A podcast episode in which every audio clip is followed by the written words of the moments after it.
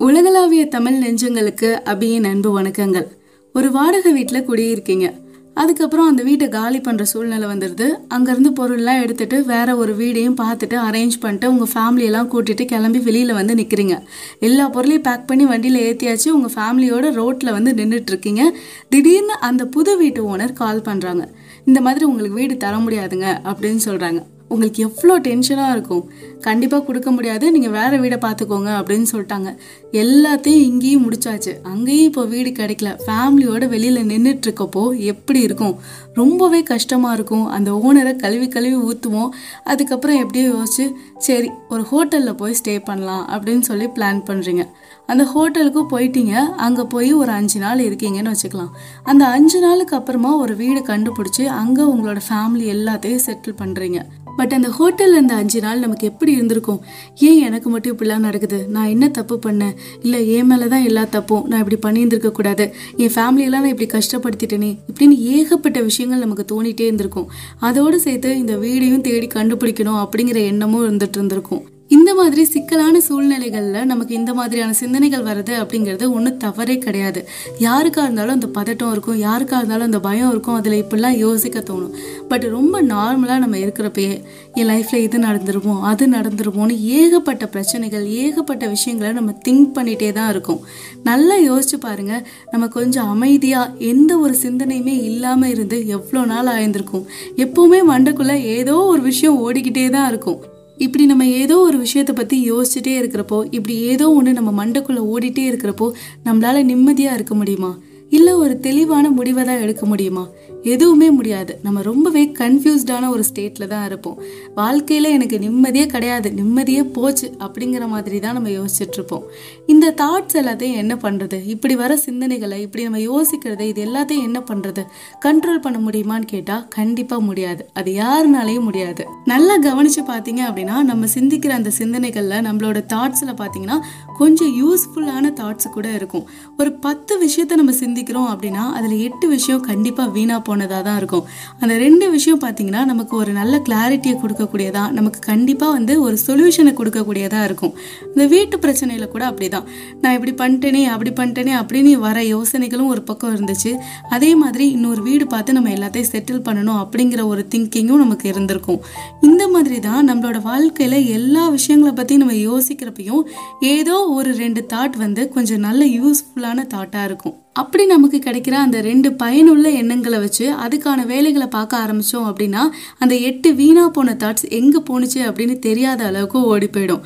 So எல்லா விஷயத்தையும் நம்ம கண்ட்ரோல் பண்ணணும். நம்ம மைண்டில் வர அத்தனை தாட்ஸையும் நம்ம கண்ட்ரோல் பண்ணணும் அப்படிங்கிறது அவசியமே இல்லை.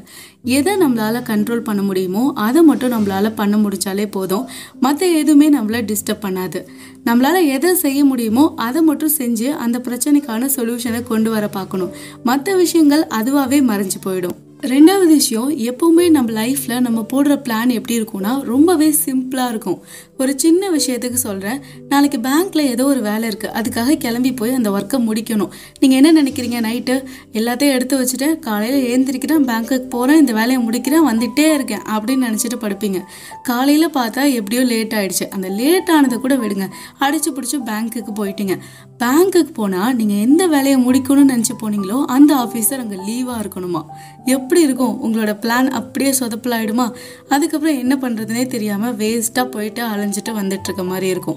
அப்போ என்ன பண்ணுவீங்க? ஐயோ கடுப்பாக இருக்குது ஏன் இப்படிலாம் நடக்குதோ தெரில. இந்த வேலையை நான் இப்போவே முடிச்சிருந்துருப்பேன். இந்த வேலை இப்படி முடியாமல் போயிடுச்சு. இன்னும் ரெண்டு மூணு நாள் வேறு ஆகுமே. அப்படிங்கிற மாதிரி ஏகப்பட்ட புலம்பல்களை புலம்ப ஆரம்பிச்சிருவீங்க. இது ஏன் அப்படி நடக்குதுன்னா இந்த லைஃப்பில் நம்ம போடுற பிளான் எப்போவுமே ஒரு பெரிய பெரிய கோல்ஸுக்கு போடுறதா இருந்தாலும் சரி எந்த ஒரு விஷயத்துக்கு பண்ணுறதா இருந்தாலுமே இங்கே ஸ்டார்ட் பண்ணுறோம் அங்கே முடிக்கிறோம். அவ்வளோதான் அப்படிங்கிற மாதிரி சிம்பிளாக இருக்கும். பட் லைஃப் அப்படி சிம்பிளாக இருக்குமான்னு கேட்டால் கண்டிப்பாக கிடையாது. அப்போ எந்த ஒரு விஷயத்தையும் பிளான் பண்ணக்கூடாதா அப்படின்னு கேட்டால் கண்டிப்பாக கிடையாது.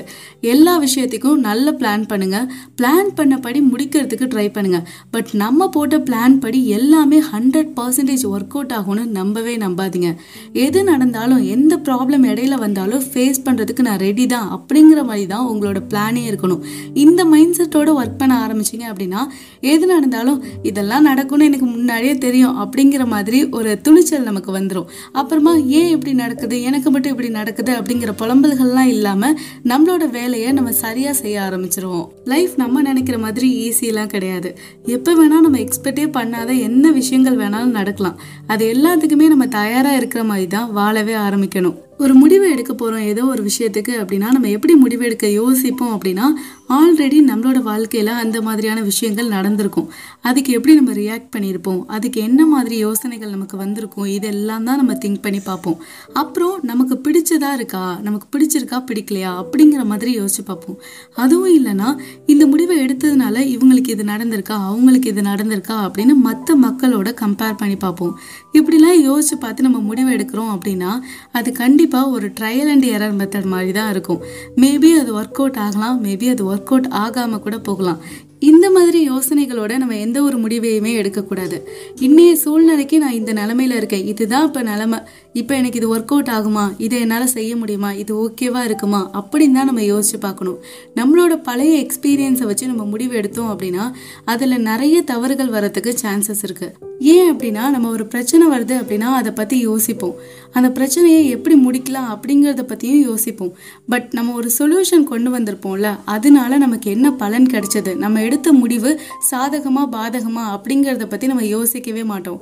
இதனால் இந்த மூளை என்ன பண்ணும்னா நம்மளோட பிரச்சனையை பற்றியும் நம்ம எப்படி ரியாக்ட் பண்ணோம் அப்படிங்கிறத பற்றி மட்டும்தான் யோசிச்சு வச்சுருந்துருக்கோம். அதனால கிடைச்ச பலன் என்ன அப்படிங்கிறது அதுக்கு தெரியாது. இன்னொரு அதே மாதிரியான பிரச்சனை வரப்போ அதே சொல்யூஷனை தான் அது நமக்கு கொடுக்கும். பட் அது நமக்கு அன்னைக்கு ஒர்க் அவுட் ஆச்சா அப்படிங்கிறது நமக்கும் தெரியாது அதுக்கும் தெரியாது.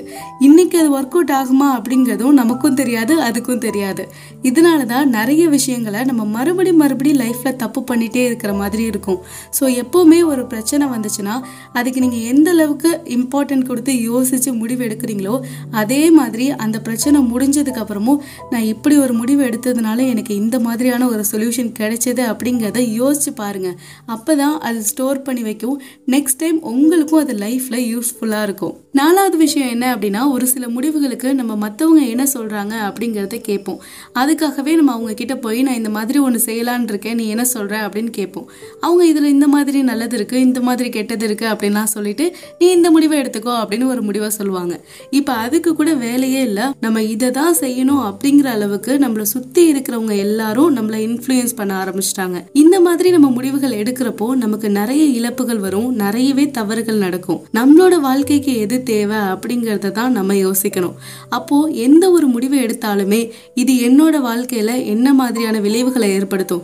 இதனால எனக்கு என் லைஃப்ல என்ன சேஞ்ச் கிடைக்கும்? இதனால எனக்கு என்ன யூஸ் அப்படிங்கிறத நம்மளோட வாழ்க்கைக்கு அது எந்த அளவுக்கு செட் ஆகும் அப்படிங்கிறத ஒரு ஃபுல் ஸ்கிரீன்ல ஓட்டி பார்த்துட்டு தான் முடிவு எடுக்கணும். அப்படி நம்ம எடுக்கிற முடிவு ரொம்பவே வித்தியாசமானதா இருக்கு. நம்மளை ரொம்ப தனித்து காட்டுறது மாதிரி இருக்கு. எல்லாரும் ஒரு பக்கம் போயிட்டு இருக்காங்க நம்ம மட்டும் தனியா ஒரு பக்கம் போயிட்டு இருக்க மாதிரி இருக்கு. அப்படிலாம் இருந்தா கூட நம்ம நம்ம நம்ம லைஃபுக்கு எது கரெக்டுன்னு நினைக்கிறோமோ அந்த முடிவு பக்கம் தான் நம்ம நிற்கணும் எல்லாரும் செய்கிறாங்க அப்படிங்கிறதுக்காக அந்த விஷயத்த நம்ம செய்யக்கூடாது.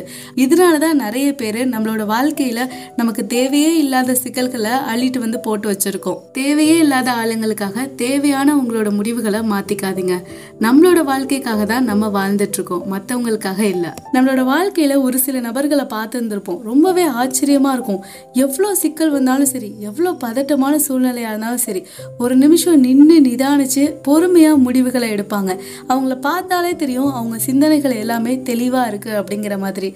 நம்மளோட சிந்தனைகளும் அப்படி தெளிவாக இருக்கணும் அப்படின்னா நம்மக்கிட்ட இருக்கிற அந்த அசம்ஷன்ஸை முதல்ல தூக்கி போடணும். நிறைய நேரம் இது இப்படி நடந்துருமோ இப்படி ஆகிடுமோ அப்படிங்கிறதுல தான் நம்ம அதிகமான கவனத்தை செலுத்துகிறோம் அதிகமான யோசனைகள் அதுலேயே போயிட்டு இருக்கு.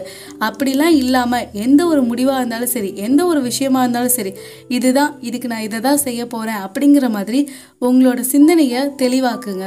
நமக்கு ரொம்பவே அவசியமான விஷயங்களில் இதுவும் ஒன்று அப்படின்னு தான் நான் நினைக்கிறேன்.